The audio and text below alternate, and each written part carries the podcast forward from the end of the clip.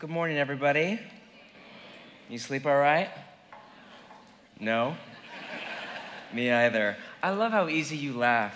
That really, you know, one of the ways you know God is at work in a community of people is when they bear a character trait that is in line with the kingdom of God and out, and out of line with the host culture. And you are all happy, loving, and you laugh easy. That's not a British thing. So that is, there's no doubt in my mind, that is the Spirit of Jesus at work in you. And thank you for the welcome, for the joy, and uh, you make me feel way funnier than I actually am. Please turn in your Bibles to Matthew chapter 14. Matthew chapter 14. You know, it is a fascinating week to visit with all of you with Brexit tomorrow, right? Am I right? Yes. Again, just here to divide you. Uh oh, no woo. I know just enough about the landscape to know that's not okay. But, um, you know, you have Brexit here tomorrow. Back in my country, we have the Trump impeachment trial, not to mention the coronavirus and the harbinger of stock market doom and the Iran missile strike and the trade war with China and you abandon us on 5G and all of the things. there is so much. What do you feel right now? Does your chest feel just a little tight right there? Was it Iran or the virus that I got you with? Um, but there is so much anxiety in the air. But the anxiety is nothing new. Let me take you back a few years in time to 1997. 1997, a number of key events transpired in your country. It was the year that Princess Diana died. It was the year that a little single known mom named J.K. Rowling released a book called Harry Potter into the wild. And conservative Christians across the world, or at least in my country, all freaked out. it's the year that Oasis fell apart. But 97, you're like, they did? Yes, they did. but 97 also marked another much quieter and off the radar event. It was the year of publication for a book called The Failure of Nerve by Edwin Friedman. If you're not familiar with Friedman, he was a Jewish rabbi and therapist who became an early expert, if you know anything about psychology, in family systems theory. And then later in life, he applied all of that data and research on family systems theory, which is the basic idea that relationships function together in a system, which is, again, common knowledge but odd to us in the West. And then later he applied that to larger systems, first to the synagogue and the church, then to business, and then eventually to the nation state itself. It became a sought after advisor to the White House and other heads of state. In his prescient book, he applied all of that kind of knowledge base to leadership. I would consider it the most important leadership book I've ever read. Now, it is a bit dense, all right? I'm about to reread it with all of my elders because we're heading into an election year uh, pray for us. But, um, but it is a little bit dense, worth your time. But let me give you a brief summary if you don't want to waste 20 hours of your life. You're welcome to chase it down. But his basic premise is that the West, as sociologists have long documented, is built around what they call the myth of progress, which is this faith, and it really is a quasi religious kind of faith, that human history is moving toward a utopian or at least a better future. You hear it every time somebody says, Well, now we know, or it's 2020, or soon we will get to. Most ancient and still many Eastern societies and Southern African societies think of history as far more cyclical, like the seasons, whereas the West view of history is far more linear. But Friedman said that when you actually look at the data, just the raw, hard data, and you interpret it with an objective mind, the West is progressing economically and technologically. More people have more money, or at least a better standard of living than ever before. Science, technology, medicine, lifespan, all of this is at an all time high. But he would argue the data shows that the West is regressing emotionally and relationally. Any of you who work with Gen Z, or Gen Z, as you would say, um, which are just now coming into leadership in our churches. The oldest of that generation is 2021, so they're no longer in our youth group. Now they're the head of our worship team, or they're on staff at our church, or they're leading a small group, or whatever it is. You know that as wonderful as they are, in many ways, they're much better than my millennial generation. But they are marked by a generation wide epidemic of anxiety. But across, I mean, literally, mental health on university campus right now is a global Western problem. But across generations, anxiety is way up. A recent Pew survey from last year found that 39% of people, at least in my country, said they were more anxious in 2019 than they were in 2018. The stats on mental health in general are through the roof. You don't hear a lot about it in the news, but scientists are using the language of epidemic for things not just like anxiety and depression, but bipolar, schizophrenia, personality disorders, not to mention the relational milieu, the breakdown of the family, widespread divorce, insecure attachment, all of these things. It can feel, in particular now with gender and sexuality itself all up in the air and the absence of meaning and purpose in a secular worldview, it feels a little bit, at least in my country, like the West is coming off the rails. And Friedman identified a five step, self perpetuating cycle of anxiety by which the West is regressing in a kind of downward emotional and relational spiral. Now, to be fair, he did not quite frame it this way as a self perpetuating cycle. This is my slide, not his. He framed it more as five aspects of an anxious culture, but I do think there is a forward inertia to it. The first is reactivity. The vicious cycle is kicked off by a culture of reactivity where people constantly react to the external events of life with internal anxiety, anger, fear, outrage, and the rest. The 24 7 digital news cycle thrives off of this reactivity because it generates hits, which in turn drive up advertising revenue. So they make money off of our anxiety and our addiction to our phones. Often, the outrage is couched as a kind of social justice, and even when it's a legitimate issue, it is often in reality just a way to make money and garner followers. Think of how many news stories, even from prestigious journalists at the New York Times or whatever your publication of choice is, write entire stories just based on a series of tweets from that morning or an offhand comment from a celebrity or a politician, just feeding the outrage monster to make money off of you. Second is a herding instinct that is kind of the byproduct of this. For all of the talk about how individualistic we are in the West, we can't change the nature of what it be, means to be human. Secular psychologists call us social animals. And while I, re- I reject the categorization of human beings as animals, we have to admit that something is wired into our brain and into our body, this kind of herd mentality. So, as our culture is sucked into reactivity, we follow the crowd and we just devolve into this mob mentality of, yes, what the right says, or the left says, or the church says, or this says. This then creates a culture of blame displacement, number three. Quote, instead of examining and searching out the underlying causes creating toxicity, we focus on the symptoms viewing them in isolation instead of seeing them as a part of a system whole. Rather than taking a proactive approach that examines our ability to affect change in areas over which we have a responsibility, we retreat into a perpetual victim status, blaming others and external forces. As blame is thrown around, and I'm sure you deal with this all the time, a cultural paralysis sets in, a suffocating fear of offending, which you've, you've made that an art form in England, well done creates a gridlock. There's the laughter, thank you. That creates a gridlock which prevents renewal. This in turn creates, number four, a quick fix mentality, the kind of instant gratification of Western culture and everything from text messaging to social media to. Do you have Amazon here? Yes, you do. Okay, got it.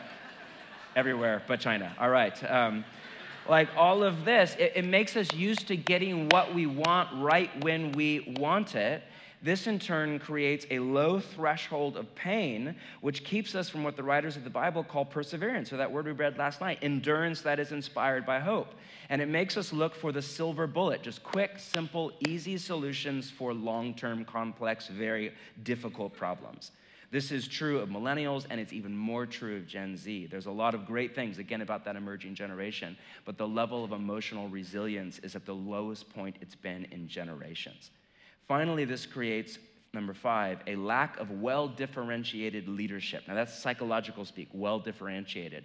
All that means is a leader or a person with a clear differentiation, a clear boundary between this is me and that is you.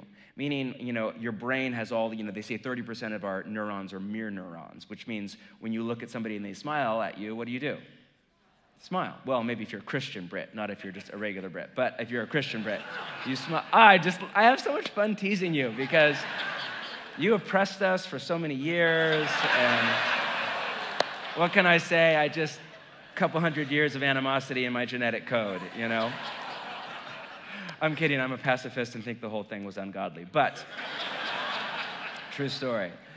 Um, but you know, when you look at somebody and they smile at you, you smile. When somebody walks into the room and they're and they're angry, you, you feel this anger or this agitation. When somebody is really stressed out and anxious around you, you feel stressed out and anxious. This is actually how God wired you. It's beautiful. We're created in the image of a relational Trinitarian God. We are relational at our core. We can't help but relate to other people.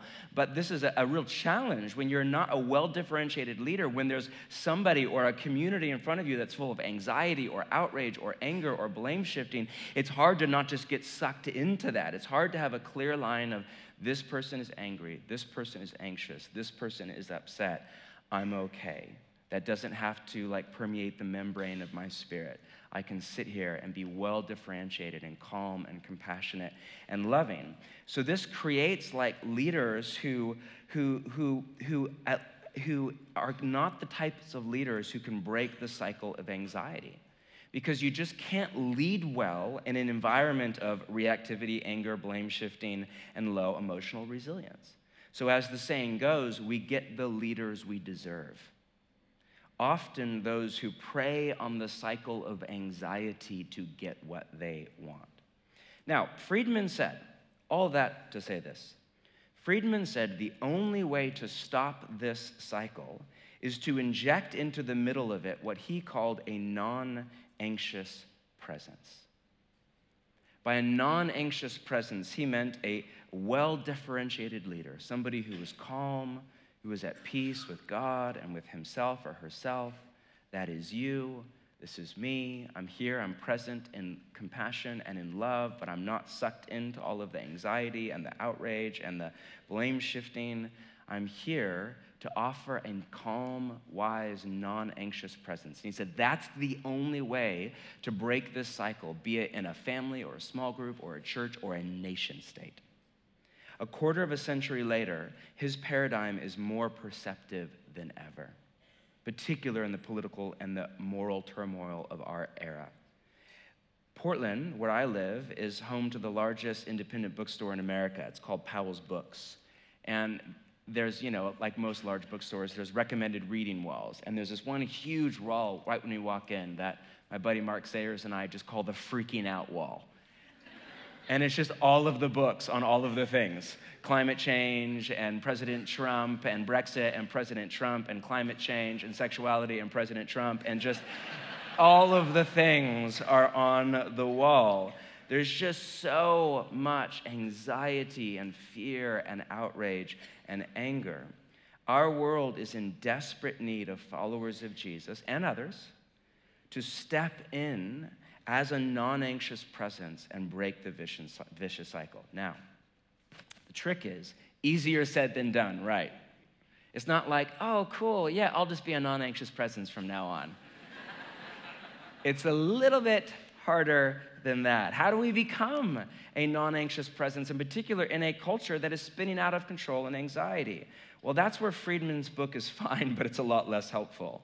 But in the story that we're about to read in Matthew 14, Jesus and his biographer Matthew offer us, I think, a way forward, at least a glimpse of a way forward to becoming the kind of person or apprentice of Jesus, and for many of us in the room, if not all, a leader who is free of fear and a non anxious presence for the world.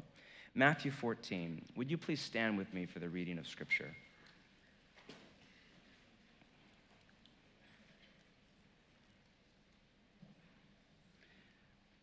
Matthew chapter 14, verse 22.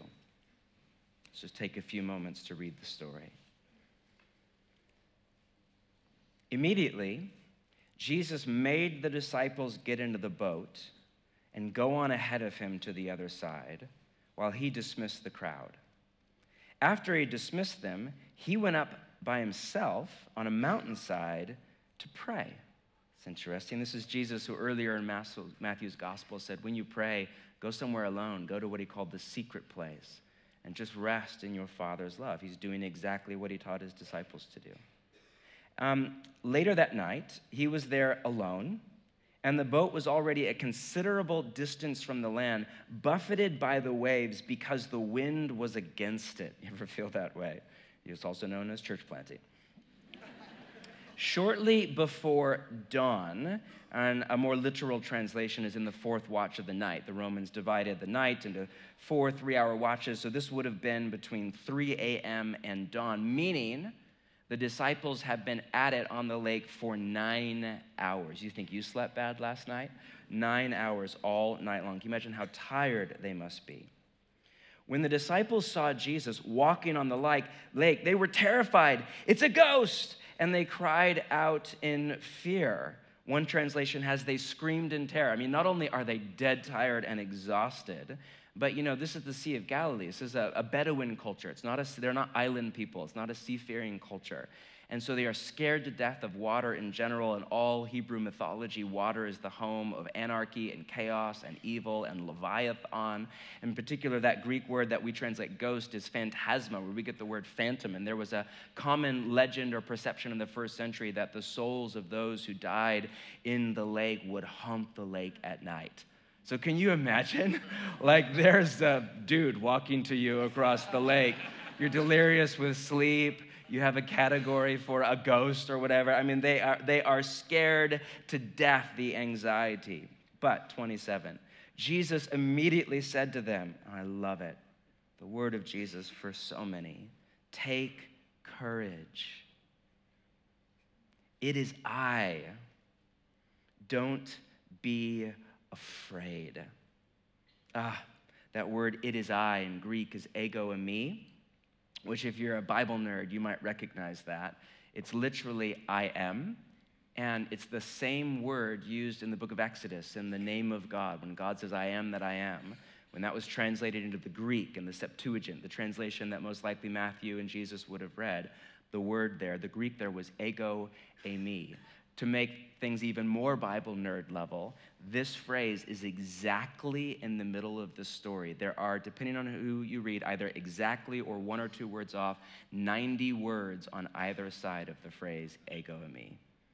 Matthew is saying this is the center point of the story. This person coming to you that you're scared to death of is not a ghost. It's not, you don't, this is actually I am who I am, coming to you over the water. Lord, hence the name, Peter replied, Tell me to come to you on the water. Come, he said. Then Peter got down out of the boat, walked on the water, and came toward Jesus.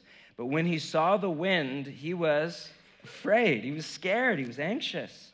And beginning to sink, he cried out, Lord, save me. Love the honesty of that. Immediately, Jesus reached out his hand and he caught him. You of little faith, or in Greek, that's actually like a loving little nickname. It's you little faith. There's no of, there's no preposition in the Greek. You little faith. And you could read that as Jesus, you know, like a, a dig, like you little faith. I think it's more like how a loving father would speak to a child. Oh, you little faith, right? Why did you doubt? And when they climbed into the boat, the wind died down. Then those who were in the boat worshiped him, saying, Truly, you are the Son of God. Take a seat. Now, you all know this story very well, and for good reason. This story has, over the years, hit a nerve in the human psyche to the point that a storm has become a stock image or metaphor inside and outside of the church, at least all over the West, for a hard time of life. Now, there are so many layers to this story, I don't have time to explore really any of them.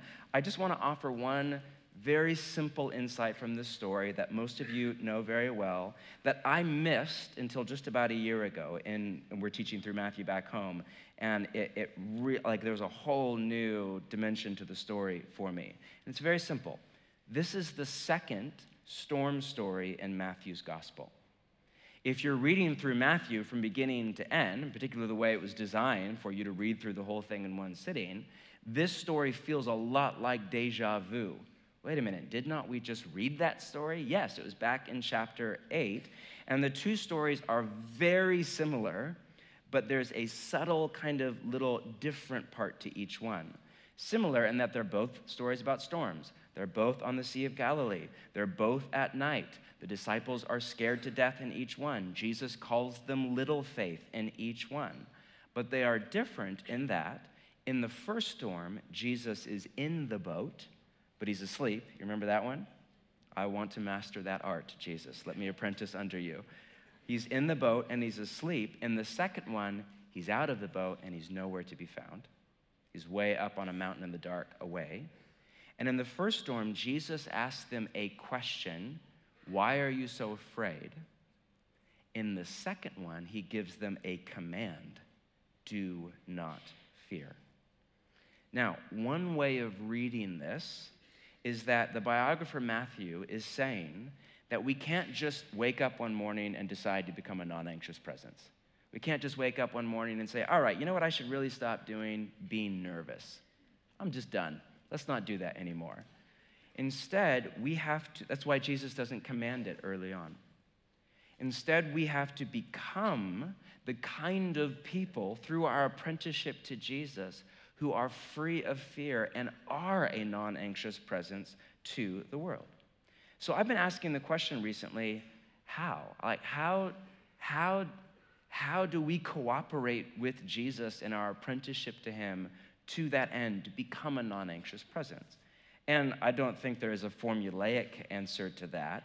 But I've been playing around with a counter cycle that I just want to run by you this morning to Friedman's five. If you have that in your mind, Friedman's five of reactivity, herding, blame, displacement, and so on.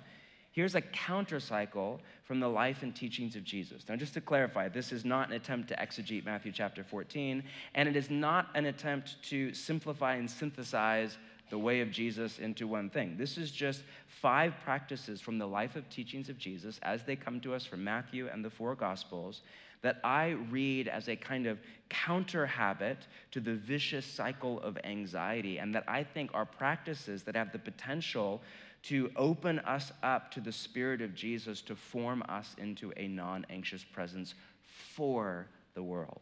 First off, is slowing or what Pete Scazzero calls a slow down spirituality. Ah, how good is that? A slow down spirituality. You know, um, I won't say much about this because of the seminar yesterday, but one of the first things that you read, that you realize when you read the Gospels, is that Jesus was rarely, if ever, in a hurry. Dallas Willard was once asked to describe Jesus in one word, and he thought about it for a moment, and he said, relax which is really interesting. You know, Willard was in a vineyard church for the last 20 years of his life, and people don't think of him as a charismatic because he writes in the language of a philosopher, not in the language of kind of the subculture. But he is 100% there at a theological level. And his book on hearing the voice of God, which is still the best thing I've ever read on hearing the voice of God, he writes, Jesus will walk up to you and talk to you. That's about as vineyard as it comes. Or really, that's about as biblical as it comes.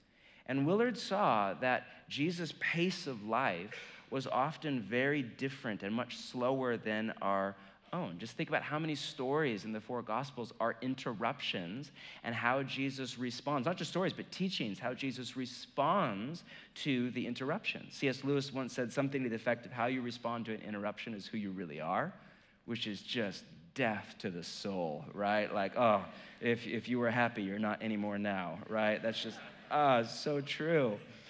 But there was something about Jesus' manner, his person, his way, his soul, that was just, there was enough space in his life, and there was a pace by which he would move through the world, even though he was very generative and very active, where he was just open to interruptions, whereas often we are not. And it was all in the name of love. It's a Japanese theologian who has this beautiful little collection of essays called Three Mile an Hour God. Three miles per hour is the speed of walking. And he just writes about how God walks slowly because God is love.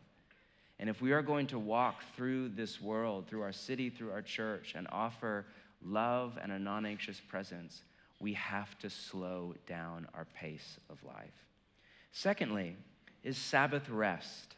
You know, one of the main things you see in Jesus' lifestyle is this rhythm of retreat and return, retreat and return, retreat and return. Jesus was just always, there was this oscillation, this kind of back and forth between time alone and the quiet and prayer and rest with God, with his soul, and then time with friends, activity, preaching, healing, doing all of the stuff, as you would say. And there was this balance and this tension and this back and forth that really one of the great challenges, I think, of following Jesus in the modern era is, is getting that balance right. And it's a moving target, right? Based on your personality and your stage of life and God's call on you, but living in that balance, that retreat and return. I love Luke's summary. Quote, Jesus is Luke 5. Jesus often withdrew to lonely places and prayed. Can that be said of you? Sam often withdrew to lonely places. Well, let's put it in the present so you're not dead. You often withdraw to pleasant, lonely places and pray. Sarah often withdraws to lonely places and pray. John Mark often withdraws to lonely places and prayed. In fact, I would argue, and a number of scholars make this case, that the more in demand Jesus was, the more he snuck away to pray and rest and gather his soul and get direction from God. I just read um, uh, an autobiography from Elton Trueblood. You may not know who he is. He was a Quaker philosopher from a century ago, and I'm interested in Quakers right now. And he had this great line about how the more public a leader is, the more he or she has to learn to hide. And he based it all on the life of Jesus. And that there's something to that, where the, the more that you lead, the more responsibility you have, the more influence, the more people you, you serve in your church, we, we tend to go the opposite direction. We think, I need to be around more, I need to be more present, I need to be more available, I need to do more things. But, but what if that's actually a strategy of the enemy against us? What if actually, man, you have to do less in order to do more? What if actually that means no, we need, we need more time in prayer to live in reliance on God? I'm really not a sports guy, but I've been, I'm interested in the psychology of sports a little bit. And I've been following this, there's this, in my country at least, there's this massive controversy and debate over what's called load management.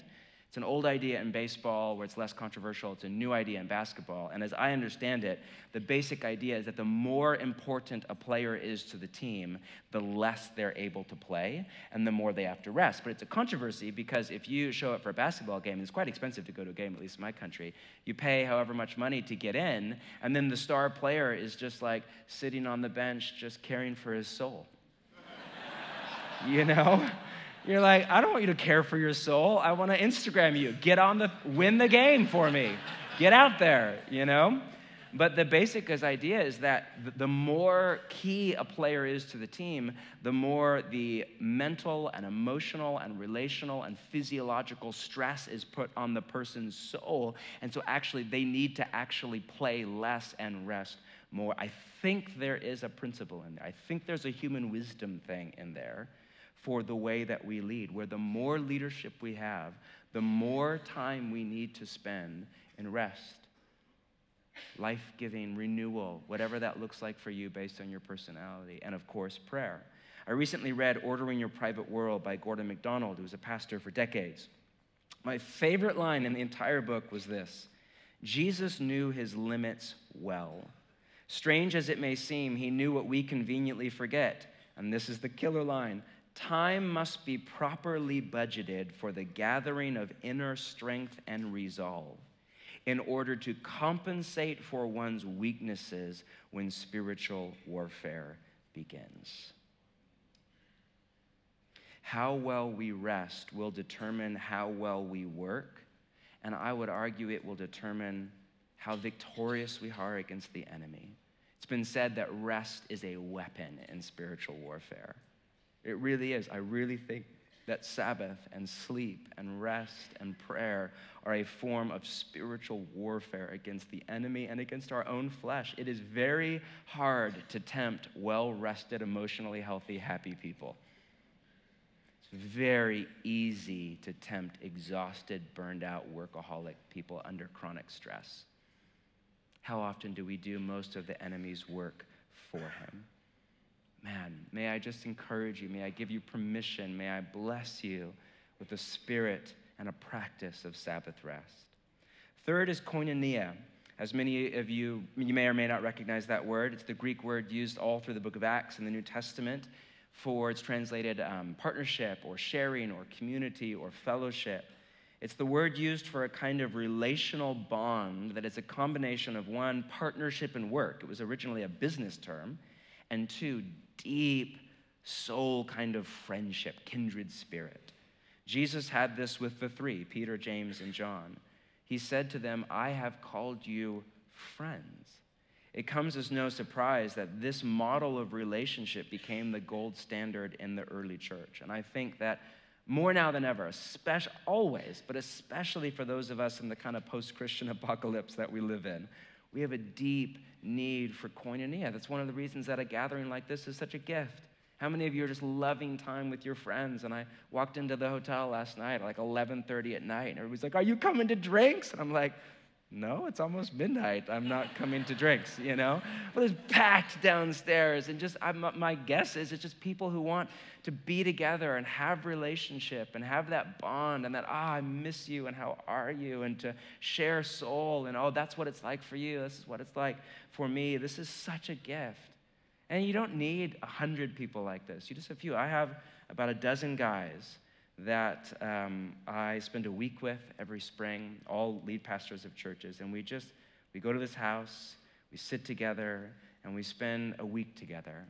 And they are my dearest friend. One of them lives here in Nottingham, and yesterday afternoon on the break or day before, I spent just the whole afternoon with them, and it's just you know those friends where you don't see each other for nine months and then you sit together and like literally five minutes in the conversation, one of us is weeping and we're just like at all the soul. It was, that's not an exaggeration. We're just at all the soul stuff, right? The gift of deep, of koinonia, men and women that we're deep friends with and we're in partnership with for the work of the kingdom of God. Deep, long term, honest friendships, like what you see in John and Debbie and Ellie and John. That, that's the stuff of the kingdom of God. That is what will get you flourishing and thriving as they are decades into the work, calm and present before God. But fourth is contemplative prayer. Now, um, I hesitate to use that word because it, it has, people have mixed reaction to the idea of contemplative prayer, particularly in the charismatic church. I love it. All of us introverts are like, yes, sign me up. Um, but in particular, often extroverts or people that really care about mission or evangelism or justice or church planting are often a little allergic to the idea. But you have to wrestle with the fact that Jesus, we read, often, again, went off into the quiet to be alone and pray. Now, it just says to pray, it doesn't say what kind of prayer it was. I come from a church tradition where prayer is synonymous with intercession, with asking God for things, which is for sure a core facet of prayer. But when Jesus, you know, has his beautiful teaching in John 15 about abide in me or remain in me, I, I don't know what he means by that, but I doubt he means intercession. I think he means a kind of resting in the Father's love through connection in the Spirit. There is a kind of prayer that feels like work and it's good and there's a right and fitting place for it. But often when you're already tired and on the edge of burnout, you're like, I need to pray more, which feels like I need to work more. And again, there's a time and a place for that. But there's also a time and a place for a kind of resting in prayer. I love Ronald Rolheiser's definition of prayer as relaxing into God's goodness. Is that how you think about prayer? I'm just relaxing into God's goodness. The Catholics, and here's why I say that the Catholic mystics all point out that the opposite of contemplation is not action, it's reaction. Meaning, so much leadership is reactive, not contemplative meaning you just react to stimulus, to outrage, to people that are upset, to the tyranny of the urgent, to the recent email, to the person who wants to meet with you, to church trends, to this fad, to this theological idea, and it's just reactive. You react, react, react, react, react. Contemplative leadership, or what you see in the life of Jesus, is not reactive. There's a thoughtfulness, there's a poise, there's a wisdom. I think of the classic story in Mark chapter 1 where Jesus is up early and off to the wilderness to pray in the quiet. And then he comes out and he doesn't just say, Oh, I feel so relaxed now. No, he actually says no to a demand and an incredible opportunity. And then he says, No, for this reason we must go forth to preach the gospel in other towns and villages.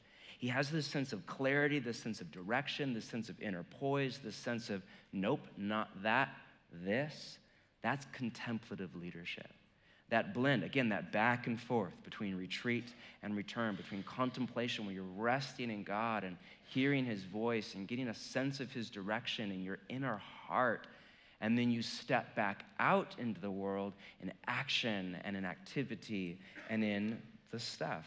It's this both and. We talk a lot back home at the church I'm a part of in Portland about how our church is a blend of two traditions the contemplative and the charismatic which at first present very different. Like when you think about the contemplative tradition, you think about kind of the daily discipline. It's very high J on the Myers Briggs. I love it. And then you think about the charismatic, and it's more about the encounter, right? It's more about the moment. It's more spontaneous. And somebody, I'm not going to say that, never mind. But um, edit, edit, edit. But it's more just off the cuff. It's more, you could argue it's more prophetic, or you could argue it's less well planned. Maybe that's the same thing. I don't know. that's not a slam, I promise. Um, but, it, but it is, and again, both of those matter. When we think about the contemplative, it's, you tend to think it's more in the quiet, it's more alone, it's more introverted, whereas the charismatic is more extroverted. It's more about singing in crowds and the energy in the room and the, the moment. It's, the contemplative is more individualistic at times, whereas the charismatic is often more communal. How do we plant the church? How do we change the world? The contemplative is often more intellectual, it's more cerebral, whereas the the charismatic is often more emotional. I love how in touch you are with your inner, with your body and with your feeling. It's God's done a deep work in me through you the last few days. The contemplative is more about coming to peace, and the charismatic is more about rising up in passion. But if you think about it, as different as they present, they are actually both built off, they are the most common, the most similar two traditions, I think, in all of the church. They're both built off a theology of manifest presence. They're both built off of I want to experience God. I don't want to just hear about God. I don't want to just read about God. I don't want to just believe in God. I want to experience the presence with a capital P. And there is a blend that we have to fight for. All of you, as individuals, and then each of us in the tribe or the movement that we're a part of, will lean toward one side or the other just based on your personality. If you're more introverted, if you're more of a J on a Myers Briggs, if you're more cerebral, you're just going to naturally gravitate to one end. And if you're more of a pragmatic, more of a feeler, more of an extrovert, more of an out in the world, you're going to gravitate toward the other. That's not bad. Personalities and preferences are part of God's call in your life and the flow of the Spirit, the Trinitarian community through you, and the expression of God through you. It's beautiful. But one, we really do need to blend. To move toward maturity is to move toward a healthy balance and a, a wider experience of the kingdom of God in our own body and in the body of the church. And, and, we need to be very careful not to react against what does not come easy for us based on our personality and preferences. That's just not how I like to do it. Or based on a bad experience in the past or a wound, or based on fear. Much of it is based on fear. My point is, the contemplative and the charismatic must come together as people in the way of Jesus live in this, this back and forth of prayer, contemplation, resting in God, hearing his voice, inner direction, and then back out into the world to do this stuff. Finally, I think the fifth kind of counter habit is this idea of indifference. By indifference, I'm referring, that's a weird word in English, so let me explain it. I'm referring to the word as it's used by Ignatius of Loyola, who's been something has been said about him the last few days by Debbie and others, and the Jesuit order as a whole. Many Ignatian scholars argue that a much better English translation, he, he wrote in Spanish, not English, they argue is the word freedom. I don't like the word indifference because it makes us sound like we don't care. That was not remotely his idea. Freedom is a great way to say it. What he meant by indifference or freedom was that you are free at an emotional level from the need for your life to go a certain way to be happy and at peace. The French mystics called this detachment, but we can't talk about the French here, so moving on. Modern Christian psychologists call it yieldedness. And it's just this very simple idea that come what may, good or bad, we're okay. Not stoic, not emotionally repressed, not in denial. No, we feel, we let the emotions come through us, but our, our sense of joy, our sense of peace, our sense of life is not dependent on my life has to go this way. I think that's what Jesus is saying with do not fear. He's not saying, don't worry, nothing bad will ever happen to you. If you think that's what he means, keep reading the story. What happens to Jesus? He goes to the cross and dies. And Paul makes it clear he dies not just for us, but also with us. Both and. I think what Jesus is saying is no matter what happens, even death itself, you don't need to fear. I was just so struck by Jesus' line in Revelation chapter 1 I hold the keys to death and Hades. Do not be afraid. What do people fear more than death and hell? Very public speaking. But other than that, very little, right? If we don't need to fear death or hell itself, we don't need to fear anything. We can live without fear with Jesus in the kingdom. You know, there are two very basic ways of dealing with anxiety. One is fixing all of your problems so you no longer have anything to worry about. have fun with that one you know, you all know, like, all I have to do is say it for you to chuckle. That's just a chasing after the wind. Life then becomes an endless game of whack a mole, right? You fix one problem, another one, another one, another one, another one, another one. Like, you answer this, you get this person calmed down at church, and then you get another mean email, and it's just like boom, boom, boom, boom. Ah, That's just a fool's errand. Eventually, we realize that even if we can get them all to stay down for a minute, the deepest problems of life often cannot be solved in our own heart. The other way is just coming to a place where you're, you're okay with your problems. That doesn't mean you roll over and play dead. It doesn't mean you're passive. It doesn't mean you're stoic or non emotional. It means you do everything you can to fix your problems, make things okay, to plan for your future. And then what comes, comes. You don't need to fear or rage or manipulate or freak out. It's okay the very beginning of his spiritual exercises, which is the kind of collection of writings, and it's really more, it's exercises, for which Ignatius is famous. He writes this, and this is a great summary. We should not fix our desires on health or sickness, wealth or poverty, success or failure, a long life or a short one. For everything has the potential of calling forth in us a more loving response to our life forever with God. Our only desire and our one choice should be this I want and choose what better leads to God's deepening life in me. Isn't that beautiful? Here's, here's the one thing I need to be true in my life. I want and I choose what better leads to God's deepening life in me. Notice how he ties this idea of indifference or freedom to love. As I said last night, when with fear-based leadership, when we scramble to con- we, we then scramble to control our life.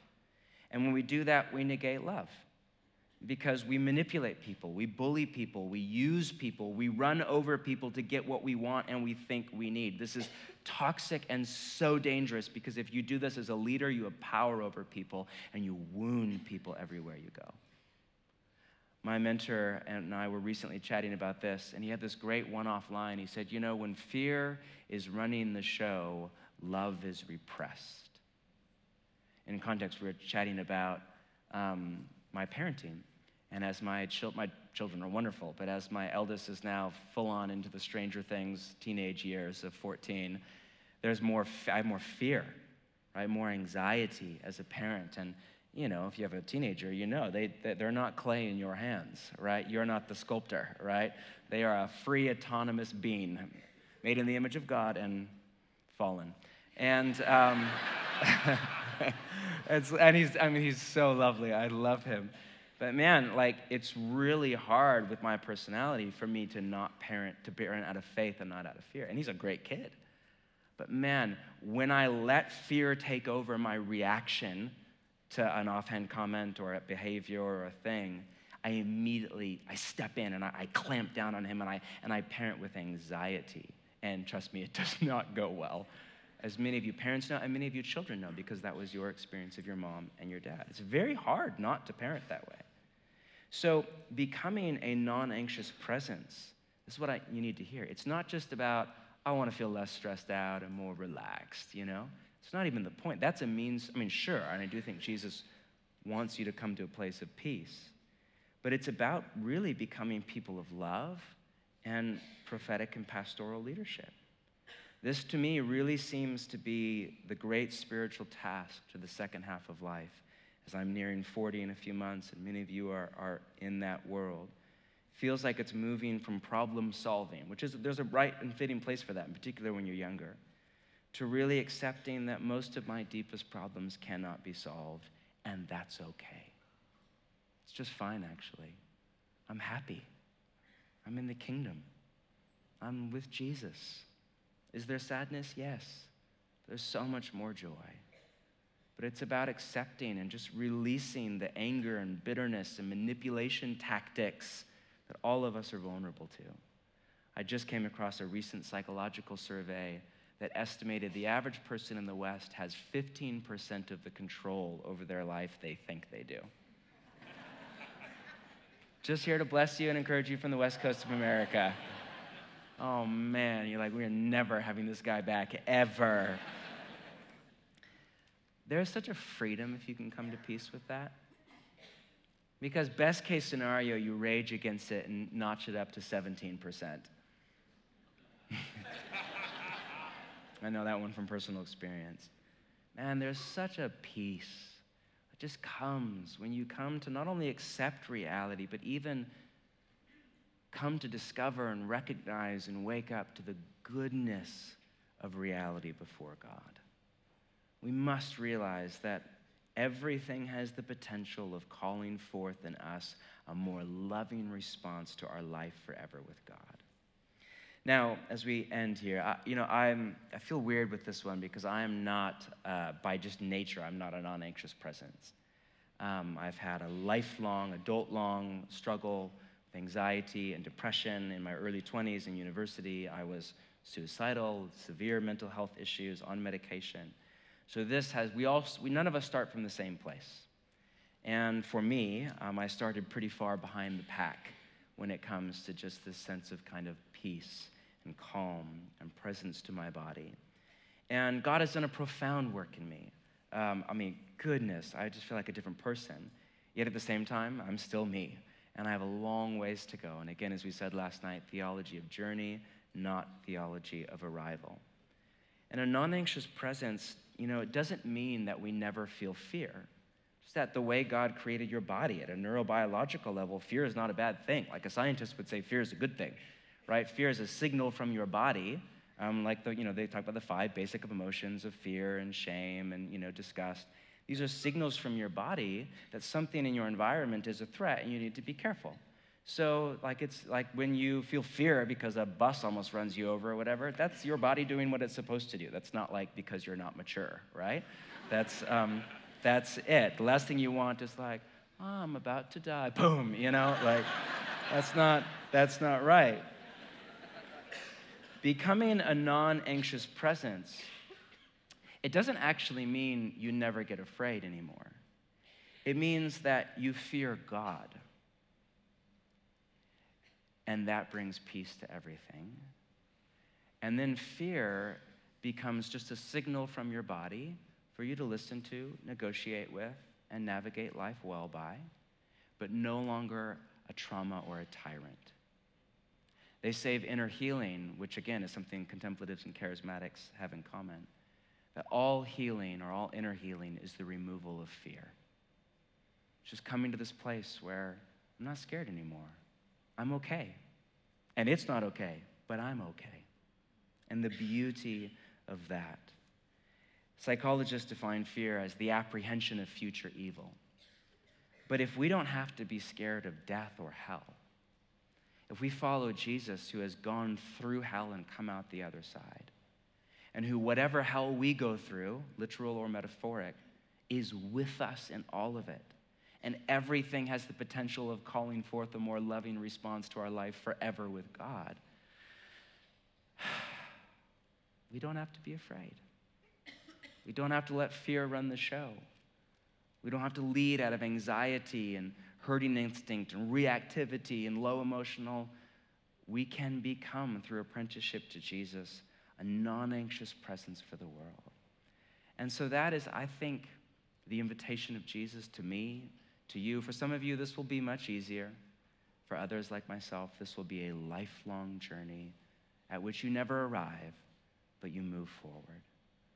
But may God set you free from the vicious cycle of your culture and mine, cycle of anxiety as we move into the year ahead. And may God, through the beauty of slowing and of rest, deep relationships, and of contemplative prayer and of freedom, may God make you into a non anxious presence for the city and for the world. Let's stand together.